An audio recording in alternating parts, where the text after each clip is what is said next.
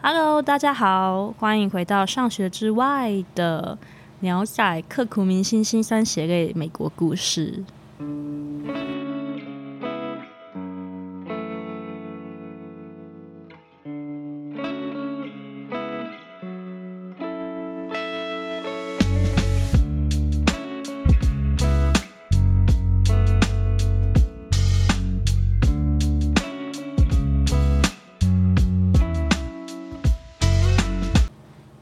Hello，哦，我很想要先感谢一下，因为我们上一次的这个美国故事的 EP One 还得到蛮好的评价哎，无论是朋友，嗯，有跟我回馈说他们觉得听了这集觉得很有感觉，会很感动之外，我还得到了 Podcast 的留言，我一定要念一下。对，我知道我以前都没有这样念 Podcast 留言，因为其实我觉得 Podcast 嗯留言很难 follow，就是你很难知道。及时的知道什么时候有人留言，然后有时候就过了，然后就觉得 要念吗？这已经过太久或什么之类的。但我现在决定要洗心革面，就以后只要留言，我一定会念。而且我决定我想要回去念过去有留过的留言呢，因为我觉得其实有些人会问一些蛮好的问题，所以我就会。重新的念，如果没有新的留言，我就慢慢回去念。所以如果你有感觉的话，跟我说，拜托留言给我好不好？这是从 Apple Podcast 啊，First Story 可以留言。然后其实我们节目的资讯啊那边也有一个留言的一个连接，你点进去就可以写你的心得给我。所以，哎大家我们来念留言吧。那谢谢的留言是来自于台湾乡亲，看起来是是从。First Story 那边留言的，谢谢你。是我才上传那个音档没有多久，然后我就收到留言，说我真的很开心。然后嗨，台湾相亲，然后台湾相亲说，听完觉得点点点点，美国每个都市都不一样。鸟仔要不要搬去纽约啊？笑，要当美国人不容易，移民第一第一代总有很多的冲突，想台湾就回来吧。对，哎、我很，我其实蛮认同的，因为我其实。原本有一点担心，就是其实美国真的很大，是台湾的好几倍嘛。我在的西雅图，或是我以前待过的北加州，真的只是美国的一个部分。但，嗯、我觉得如果以西岸这一块来讲，因为其实有很多很多的，嗯、台湾人很多可能都移民到西岸来，因为这边有很多的科技重镇和科技的工作，那工作机会相对也多，所以我觉得应该。我在想，是不是其实大部分的人都是来西岸的、啊？I don't know。但如果像我第一集所说的那一些，像什么 Plaza，然后嗯一区一区啊，然后硕大而变化低的部分，我觉得在西岸是还蛮像那样的。那我可以跟大家补充一下，就是嗯，其实美国还是有地方可以逛街的啦。但我觉得它的特色就是它比较就是那个地方给你逛的感觉，然后他们的都市。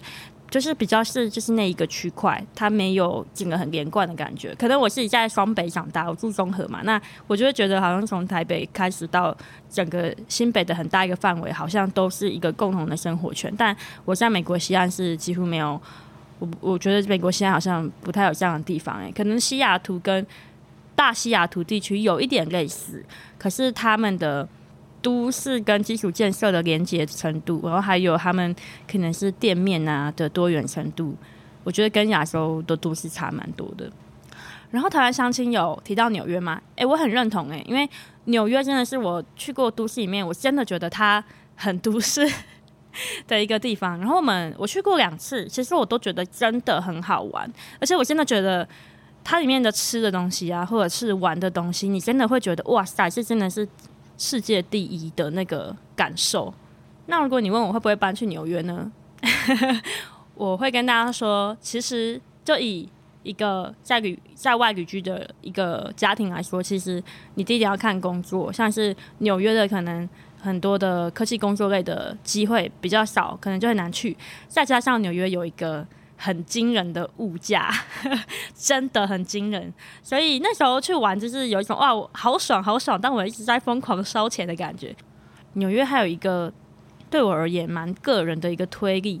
如果大家有去听九 M 八八的 Podcast，他在他 Podcast 的最后一集有访问一个他在纽约念书的时候的一个朋友，他其实那时候有讲到纽约的魅力。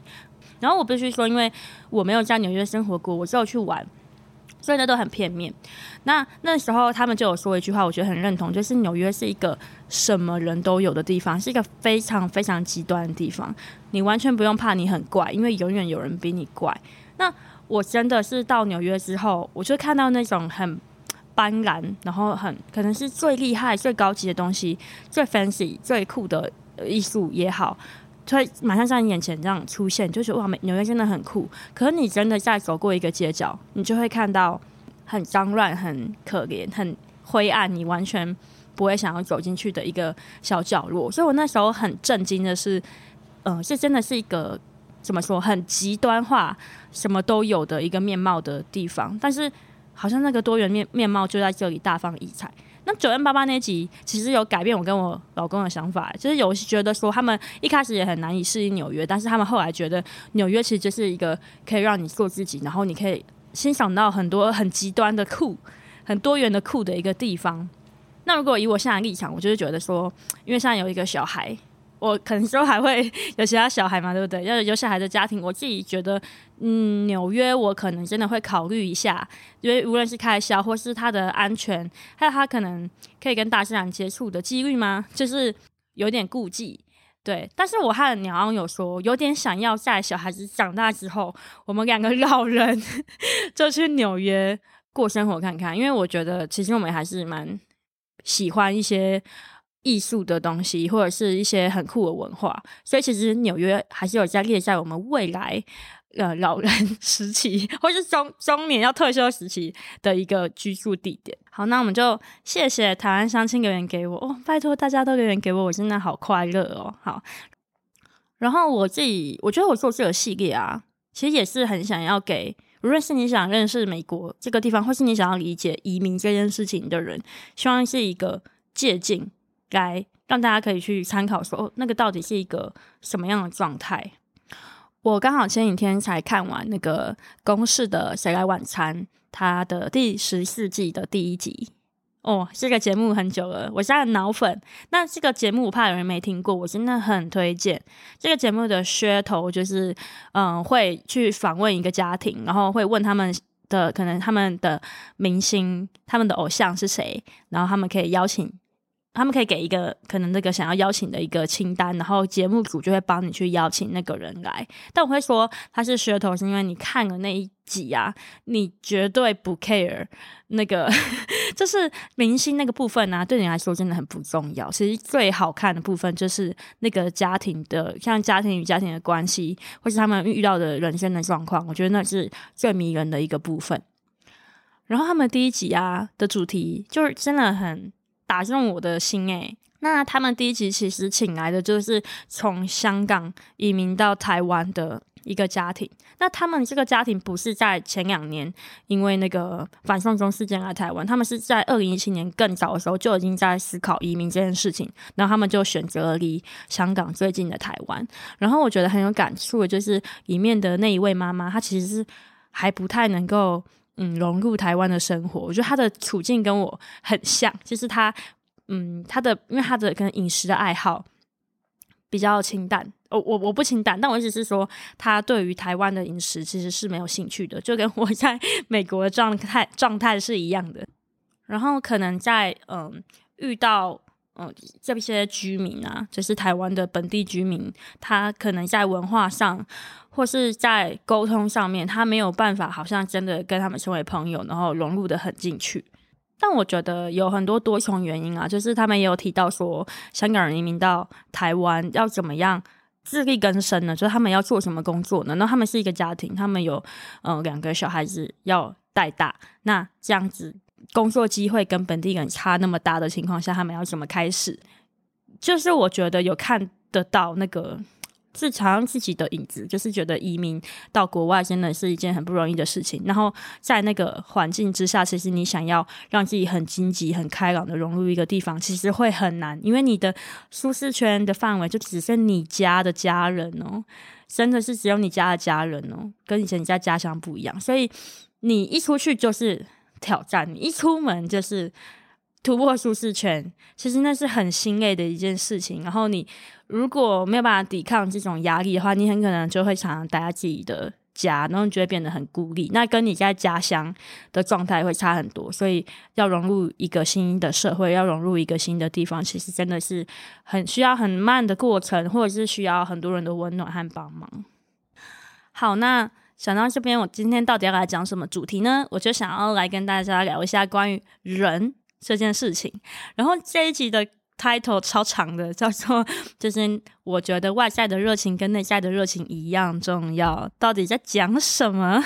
对，那我今天就来跟大家分享一下，我觉得我在美国生活跟台湾的生活，我对于这两边的人的一些体悟之后，我对于可能人际社交，还有到底要当什么样的人吧，对，有很深的体悟。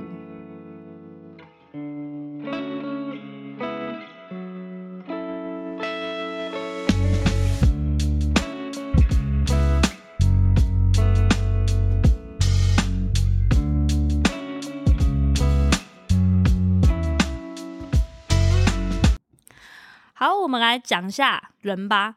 那我想跟大家说，就是我对美国人的印象呢，就跟那个上一集就是完全不一样。其实上一集就是觉得，诶，这里跟台湾的，尤其是双北的，呃，那种很方便的生活技能比起来，有落差吗？那美国人也是有落差。其实我第一次来美国，也就是上一次说我来二零一六年来加州参加学术研讨会的时候呢，下飞机。坐坐那个地铁，然后遇到的人一对到眼，就跟我热情的摆出微笑，然后说 “Hi，how are you？” 对，非常的热情。那我当下的反应就是傻眼，没有回应，眼神回避，离开。我知道现在听起来很愚蠢，可是其实，在那个当下，虽然我的表现非常的令人好像很好像很。不想理他，但我其实只是被吓到而已。但我的心里面其实是有一点开心的。我就是这么闷骚的一个人。那我那一次在那个 San Jose，就是北加州矽谷那边，嗯，开研讨会遇到的人，其实基本上都给我这样的感觉，就是你只要对导演啊，你只要在同一个空间，基本的问候不可少。但我那一次是初体验，所以我基本上每一次都回不太出来。而且你会记得以前小时候教的 I'm fine, thank you，千万不要用，对不对？那你就会想，那到底要用哪一个才是真的是对的？反正我觉得那个东亚的，我觉得那个亚洲人的那个到底怎样才对？要找那个正确答案的那个想法就会出现，然后就让人很紧张，就觉得哦，人家是外国人，我不可以丢脸那个感觉。对，所以那时候感觉其实真的是蛮好的，就觉得这边虽然不是很方便，或是食物我真的不行，但是人都让我觉得很 open-minded，感觉很尊重你啊，感觉很关心你啊，非常的善良的那一份。就是你知道闷骚的人，就是虽然我我傲娇，就是我不敢主动去找你，但是你主动对我示出笑脸和善意的时候，真的是内心觉得哦，这里的人好不一样哦，好大方哦，这样。那我后来跟我后来回来之后，其实没多久就遇到鸟昂，然后就跟他交往，他就来美国了，所以我就开始了几趟，就是往往返，就是美国加州、北加州跟那个台湾的生活。然后我其实那时候就会有点嗯比较的感觉，就会觉得说，为什么台湾人那么的嗯冷漠吗？避暑吗？我也不太知道那有没有到冷漠的地步。但是我跟我朋友说，哦，如果你在路上对别人微笑。看到对眼就对人家微笑，我朋友会说：“我觉得你是笑诶、欸，阿 内。” 对，然后，所以我那个时候呢，就是每次去加州的时候，我都跟自己说：“你要好好练习。今天有人跟你说 ‘How are you’ 的时候，你一定要从容开朗，感觉自己跟他们就是一样的一个人，然后就是同同样知道怎么应对一个人，然后回他说：‘Yeah, I'm good. How about you？’ 那那种那种感觉，你知道吗？”哎、但真的不太容易，而且我觉得这是一层一层，就是好啊。有时候他们会说什么？因为他们很爱 small talk。比如说你们可能要一起等个公车，或是你们在超市可能要在一个空间三分钟，一起三分钟，他们好像就会觉得应该要跟你聊个天。那我一开始我觉得我英文听力可能也不是太好，或是说我真的不知道该怎么对答。我真的是在那那个两三年的时间，就一直在训练自己，跟这边的人好像可以做一个。嗯，正常的互动的感觉。OK，那当然事情又会出现转折，没有那么顺利哦。我一开始就是觉得，哦，我觉得美国人比较在这方面比较棒，这样讲有点坏坏的，但是会觉得说，哦，好像想要变得跟他们一样，可以对你想要对别人热情，就好好展现。然后我后来有比较适应之后呢，我就遇到了一个冲突期。那那冲突期，我觉得是我在一九年来，呃，真正来美国居住之后的。发现，因为那时候我开始在上学嘛，所以我开始真的比较多时间是我一个人去面对呃我的日常生活，比如说我的老师、我同学，然后我自己通勤，所以那天遇到很多的人，你真的有在这里好好生活，跟之前嗯、就是来探亲的感觉不太一样。然后我那时候也训练到可能可以知道他们的套路，所以开始敢回应。但我那时候。呃，我也不知道这算不算是错误诶，可是我觉得那就是不够理解这边的文化。就当他们问我 How are you 的时候，我会以为他们想要关心我，然后我就很真诚的跟他们说，如果我那天不太好，我就会说，哎呀，嗯，not really good，呃，只是开始会讲一些自己的真实的感觉，对，然后但我。真的这样操作之后，我就开始发现，我每一次都会被快速的拒点，我就觉得那个人就是不想跟我聊天。当然，他们就会一直哦，对，他们会怎么回应你的一些可能是抱怨或是没有那么正向的话呢？他们就是会一直安慰你。哦，yeah，yeah，I understand。就是他们说，哦，对对对，那真的是会发生啊，不过也没有那么糟。就是他们会想要让你好起来。的那份感觉，你知道吗？所以，所以，然后我会觉得他们很想要离开，不想跟我讲话。我会有这一份感觉。久了之后，我其实就觉得怪怪的。那我后来就跟，尤其是跟鸟昂，就是聊过很多次之后，我们才理解到说，哦，原来是一种落落大方，是一种很关心别人的这种招呼语，这种 greeting，其实是一种他们的一种教养和礼貌的展现。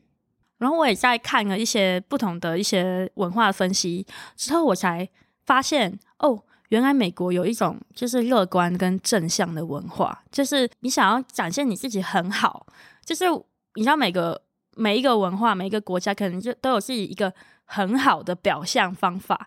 那美国人，我我说比较接近美国白人的文化，可能就是有礼貌，跟我总是爱笑，跟我总是正向思考。的那个很积极的那份感觉，那我开始理解这件事情的时候，其实会觉得说，哎，原来只是一种文化里面的礼貌，或是文化里面的一个教养的展现。我就开始在反思台湾的状况。其实台湾就是一个很注重不要打扰到别人的一种。模式就是我们会称为这个叫做礼貌，我们不要给别人添麻烦。为什么知道别人想不想认识我？所以，然后我们又一直以 humble，就是以谦虚为一种做人的品德跟礼貌。所以我后来才觉得说，哦，原来这就只是大家所强调的、强调的那个好是不一样的，所以展现出这样不同的氛围。那你本质就是到底是不是热情的？跟你本质到底是不是真的关心那个人？原来 不一定真的跟你外在的表现是直接相关。那我也老实跟大家讲，其实我呃在美国生活的中期，有一段比较愤世嫉俗的时间，就是开始觉得美国人有一点 fake，觉得他们有一点虚假，就会觉得说你们就有时候就他们又问我，嗯、你好吗？你过好不好？的时候，我觉得内心有个声音说，你根本不 care 你。你不要再假了，好不好？对啊，我觉得这个就是一个有时候你对一个文化有点破灭的时候的一个愤世嫉俗的时期，但我现在已经平衡回来了。然后在这段时期呢，我又开始反向回去思考，就是以前在台湾的社交啊，还有台湾人是什么样的一个状况。然后我就发现，其实台湾人跟他们是。比较相反的，就是说台湾人在第一次见面的时候是蛮冷淡的，然后是看起来没有想要跟你聊天。但是你们如果有幸，就是真的开启话题，其实我觉得我遇到台湾人都还蛮，当然就是也会那种啊，你先你先啊，不用啊，不好意思不好意思，像这样子。可是如果你们真的开始聊的时候，台湾人真的很愿意关心你。然后我觉得有一个很不一样的文化。的差异就是，台湾人我觉得还蛮容易诉苦的，你们有发现吗？就是很容易可以分享，就算可能第一次见面，我觉得也很容易可以分享生活中一些不好的事情，很神奇。因为尤其是我到美国之后，我只要一讲到我个人可能不顺的事情，美国人就会开始想要回避，然后想要用嗯假装安慰的方式来安慰我的时候，然后很想要赶快结束这个话题的时候，我才会发现说，哦，他们其实好像觉得讲个人私人的这种。负面感受其实是一件好像不太礼貌、不太成熟的行为，但我觉得发现，在台湾，大家可能很会用不同的方式去回应各自的人生的苦吧，讲讲干话啊，没什么啦，或是讲讲笑话啊，然后让大家笑一笑。就是台湾人好像蛮知道要怎么在对话里让大家一起舒压，然后也还蛮接纳，就是。嗯，你想不要太夸张的，就是在抒发愤怒啊。但是你生活中总有一些不顺或是疲惫，那这些东西我觉得都是很可以分享的事情。其实我很怀念这一份感觉，我也开始重新去欣赏，就是台湾人的交际的社交的这一种模式，因为我觉得它是一种跟我在美国遇到的人相比，其实是一种内在的热情。所以我今天。这一集才会跟大家设这个标，就是我觉得外在的热情跟内在的热情其实一样重要。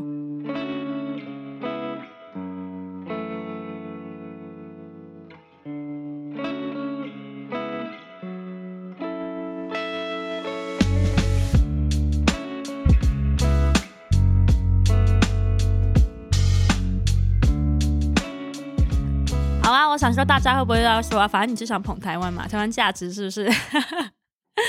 那嗯、我现在蛮喜欢台湾的，但是我想跟大家说，我已经有平衡回来了。就是你，你进入一个文化，你可能刚开始是对于这个文化有很多美好的幻想，当你开始了解事实好像不是那样的时候，你会有一段时间真的是蛮不屑的。当你在慢慢的去理解，这可能也是他们文化的一部分的时候，或是说，嗯。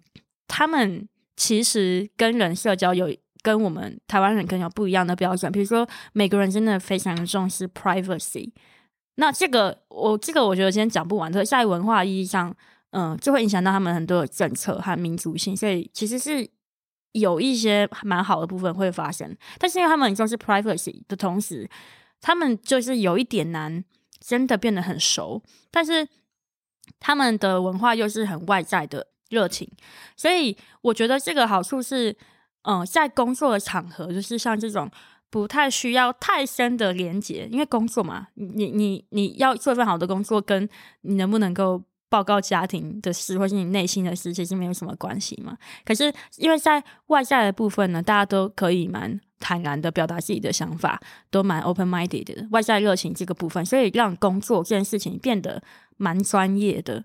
不会让大家有情绪上的压力，我觉得是真的得到很多的好处。那反观台湾来说，反观就是台湾就会变成有点像是在工作的时候，就好像因为我们有一个我们有一个关系一个 connection，然后你就会很在意对方的情绪。那我觉得在美国工作，感觉是这个东西是要被拆开的。如果你把你的个人的情绪和你个人的那种感觉，或是家里的事情搬到工作上面来。其实是不太专业的，所以有时候我真的是觉得，虽然说我很怀念台湾人那种哦，我真的很关心你的整个人的很多事情、很多部分，那感觉是很温暖的。可是到工作场遇上来的时候，又觉得哎，真的是很不方便。那我很想要第二集就分享这个点，是因为我也想跟大家说，我在真的开始愤世嫉俗之前呢，我有一段时间其实有一点自卑，因为我觉得真的很难跟美国人好好的当朋友。有时候我觉得，嗯，我的美国同学很若即若离，其实有时候明明就好像聊得蛮开心的，可是好像下课了就很公私分明的那个感觉。